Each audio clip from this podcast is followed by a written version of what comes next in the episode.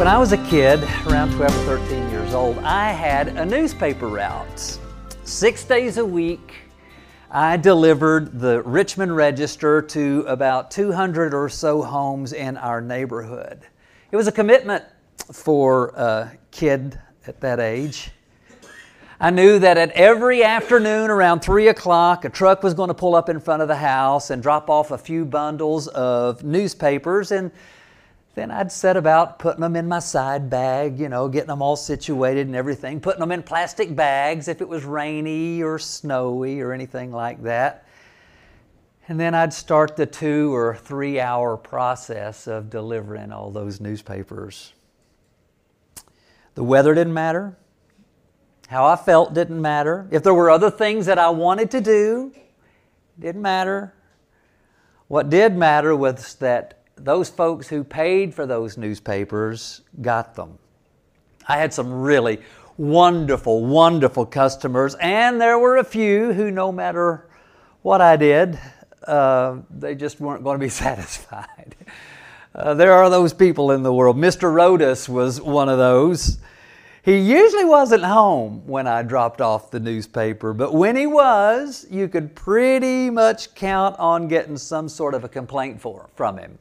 If the paper was even the tiniest little bit damp, he'd swear that it was soaked and unreadable. If it arrived more than a handful of minutes late, he thought later than he thought it should, he'd yell at me and tell me that he was going to call my boss and complain. Every now and again, he'd threaten not to pay his bill, and that was a pretty big deal because that meant that it was going to come out of my pocket if he didn't pay for his newspaper. Honestly, it never bothered me at all because Mrs. Rodas was the one who paid for it anyway. Uh, and she usually gave me a little bit of extra money for putting up with her always bitter husband. I liked Mrs. Rodas. I really liked her. I don't know how old Mr. Griggs was, but I know that he was way up in years and he had this really long, long driveway, which meant that it was quite a few steps for him to get from his house down to the paper box on the side of the road. I knew it was hard for him, especially in bad weather, uh, to get all the way down there. So often, uh, I would take the extra time to make the trip up that long driveway myself. I knew he lived in the back part of the house on the back room, so I generally would go around the house and I would leave the newspaper between the doors uh, on his back porch. He was a wonderfully kind older man, and I liked Mr. Griggs very much. One of my favorite people on my newspaper route was Mrs. Desarn. I was a little kid, but I still felt tall standing next to uh, Mrs. Desarn. She had to be, good Lord, she had to be at least 100 years old, it seemed like back then. And last I heard, she was still alive, so she's 200 now. Um, she was a retired school teacher who was uh, often called to come in and substitute when I was in elementary school. And as tiny as she was, Mrs. Desarn somehow never lost control of the room like a lot of substitute teachers do. She always carried around this really big book that had some of the best stories in the world in it. She'd always say at the beginning of class, when all the class would gather in there and we'd get in our seats, she'd say, Now, if you pay attention and you get your work done, I'll read a story from the book. We would pay attention and we did get our work done. And then we'd get lost in one of those incredible stories from that big book of stories that she carried around. I liked Mrs. Desarn very much. There was a lady on my route, on my newspaper route, who had a very, very heavy German accent, and she scared the living daylights out of me. Every time I'd get around her, I would just felt like I would melt like putty. She spoke very directly, and she came across as very curt and very frank. And I think it's mainly just because she didn't know a whole lot of English well enough to make small talk. As direct and scary as she was, every year at Christmas time, she would give me some of the best homemade chocolate fudge I'd ever had in my life. I liked that German lady very much. I liked most of the people on my newspaper route. The majority of them were mostly unremarkable people, families and older couples, some school teachers, a policeman, a school bus driver, a preacher, lots of housewives, and lots of folks who just worked nine to five in factories and at the hospital and other common jobs. Mostly unremarkable people, but you know, I liked them. I liked them a lot. I also liked Mr. Tibbs. I don't know what Mr. Tibbs did for a living, but it seemed like he was always home. He looked like he was probably in maybe his late 50s or early 60s, and he was always very, very nice to me, and he never, ever complained about anything, even when his paper was legitimately wet and hard to read. He never complained about anything. I'll never forget the day that I knocked on his door to deliver his paper and to collect his subscription money. He answered and he invited me in out of the cold while he grabbed his wallet. I stepped in and saw the Confederate flag and the pictures on his wall of people in robes and hoods. I saw a swastika and other KKK things laying around. I was a kid.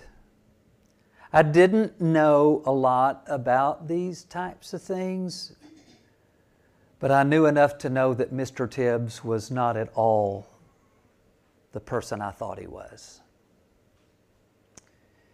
Just a minute or so, he brought me the money and even gave me a little extra as a tip. He patted me on the head, thanked me for being a good and reliable paper boy, and I left. It was about 10 minutes and three houses later that I broke down and started to cry. I wanted to. I really, really wanted to. But I couldn't like Mr. Tibbs anymore. We all know that it's really easy to like likable people. It's easy to like people who treat you well give you really good chocolate fudge at Christmas time. It's easy to like people who give you every reason in the world not to. So, looking at our scripture, you know, there's so much to learn from the story of Jesus' interaction with his disciples in these moments, especially in this moment before he was taken into custody. Every Sunday morning, we recount some of this story as we gather around our communion table. The account that we read just a handful of minutes ago was from the 13th chapter of John. And it tells us that Jesus knew that he was about to be crucified. But before the authorities would do that to him, the men and the women who'd been closest to him relied on him, esteemed him, trusted his leadership, and believed his teachings and counted on his direction, those same people would turn their backs on him. Some would even betray him. In that room that night, sitting at the table right next to Jesus, were people with selfish agendas and self centered plans and egocentric schemes. And Jesus knew all about them. So, what did he do about it? Not a dang thing. Nothing. He did nothing. He didn't rebuke them. He didn't lecture them. He didn't call them out or accuse them of being hypocrites or cowards. He didn't even claim to be superior. What did Jesus do? He washed their feet. Why does he keep doing that? Wouldn't it be great sometime to open the Bible and find a scripture where it says, Jesus went off on them? He he, he, con, he, he commanded trees to fall on them and break their legs. He commanded roofs to fall in on them and smother them. Wouldn't it be great to see Jesus get really mad at these people and show them some kind of anger? Wouldn't you love to open it up and just see where Jesus found these arrogant, self promoting so called disciples and looked them in the face and told them that they weren't fit to walk in His shadow? He said that to some folks, the religious folks but not to his followers. He didn't do that. As a matter of fact, he did the exact opposite to the very same people he should have shut down at the first sign of greed, to the ones who would bolt at the very first sign of trouble when he was in danger. What did Jesus do? He bowed himself. He removes his outer garment, he wraps himself in a towel, and he takes their feet in his hands. He lovingly caresses them, he sponges them with care, and he wipes them dry. In the simplest of terms, Jesus shows them that he likes them very much. Can I confess something to you? There are days and times that I wouldn't blame you if you didn't like me at all. There are times that I don't like myself very much. I lose patience with myself. I get angry with myself. I'm disappointed with myself. Sometimes I just feel ugly. There are days and times that I don't feel very likable. And sometimes in those moments, I just know that no one else can like me either. There are times that I think even God can't like me. Maybe that's because, and maybe some of you might feel that way, because we were brought up believing that God is love, that God is big and beautiful. But we've also been brought up to believe that God is flaky and finicky and that God's love is very, very unconditional. Maybe it's because we've been told in sermons and songs that we're undeserving, and as one old hymn says, that we really are nothing more than a worm. Maybe it's because the faith that we knew as a child and young adults was more dependent on our behavior than God's ability to love us through our unloveliness. So, how about that video we just saw? Mr. Rogers introduces us to his friend Jeff. We got to see them sing together. What a beautiful, tender moment. Jeffrey was only 10 years old when he stopped in to visit Mr. Rogers' neighborhood. That six minute conversation back in 1981 was completely unscripted because Fred Rogers wanted the moment to be authentic, and it was, wasn't it? Very much so. It was sometime after his appearance on the show that someone asked Jeff how long it took them to record that six minutes of TV, and Jeff said, Six minutes. No doubt Jeff had experienced a lot of love at home. His parents and his sister certainly covered him in love. He said that much. But later on in interviews, he talked of days when he felt trapped in an unlovable body. In those moments, he said he would think back and remember that day in Mr. Rogers' front yard.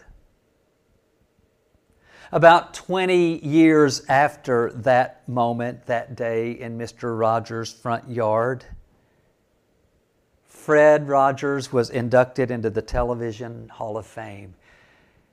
And wow, it was a beautiful moment.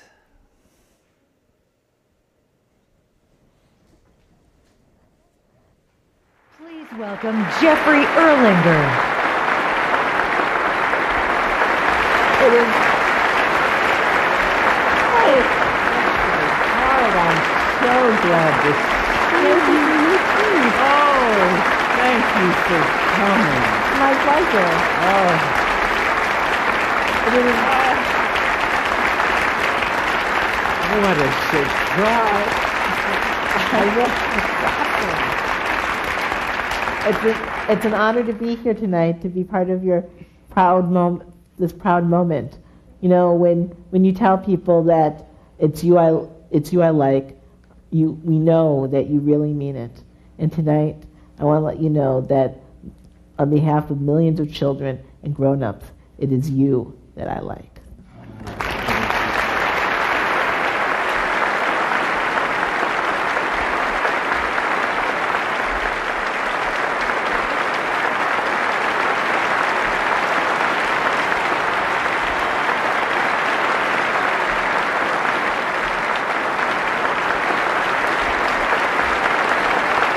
Will you support me as I say my few words? Absolutely.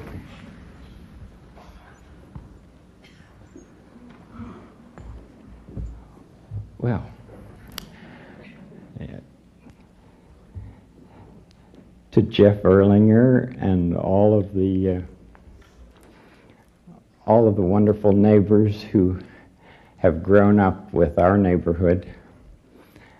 This this was, of course, completely unexpected, and what a what a wonderful gift! And I thank the Academy for allowing this to happen.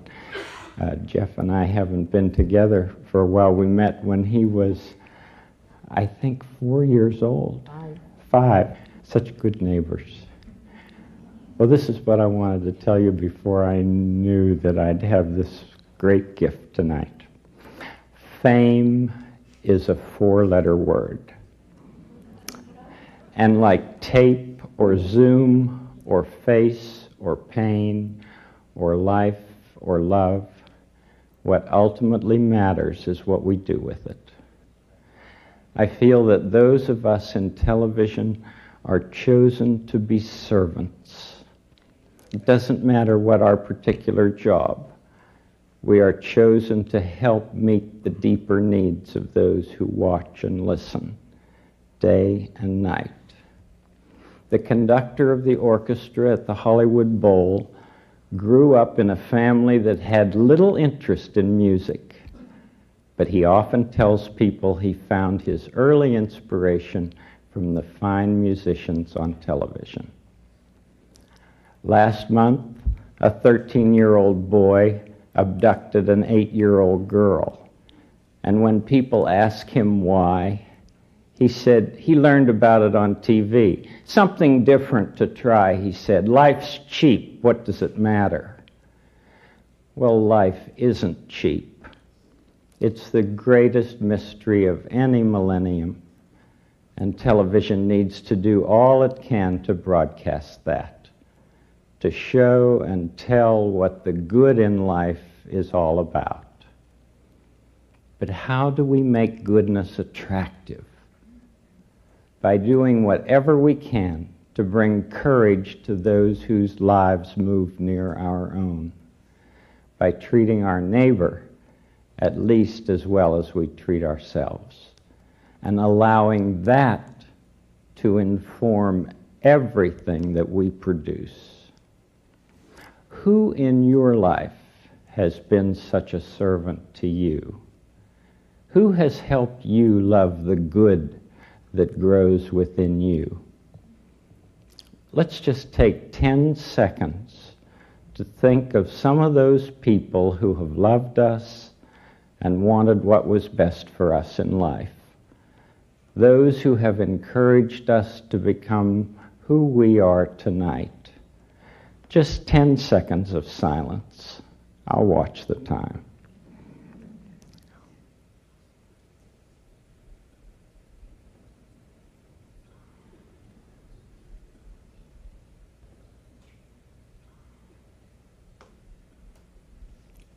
No matter where they are, either here or in heaven. Imagine how pleased those people must be to know that you thought of them right now. We all have only one life to live on earth, and through television, we have the choice of encouraging others to demean this life or to cherish it in creative, imaginative ways. On behalf of all of us at Family Communications and the Public Broadcasting Service, I thank you for all the good that you do in this unique enterprise and for wanting our neighborhood to be a part of this celebration tonight. Thank you very much.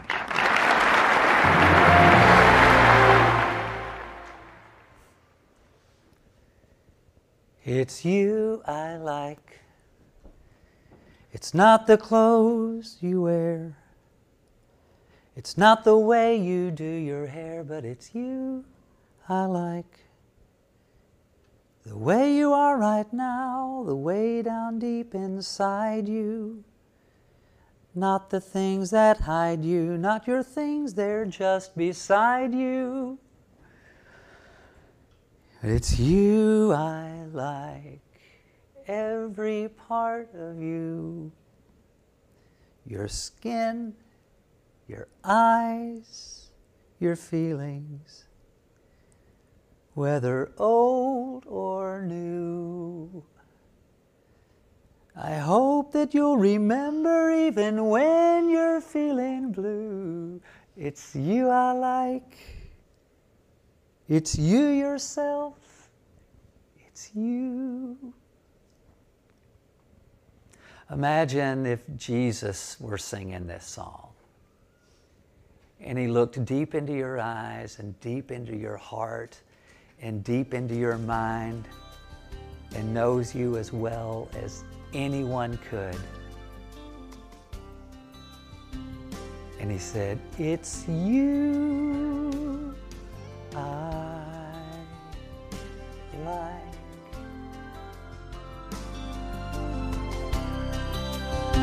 Thanks for joining us for the Bluegrass United Church of Christ podcast. We'd love to have you join us for a service sometime.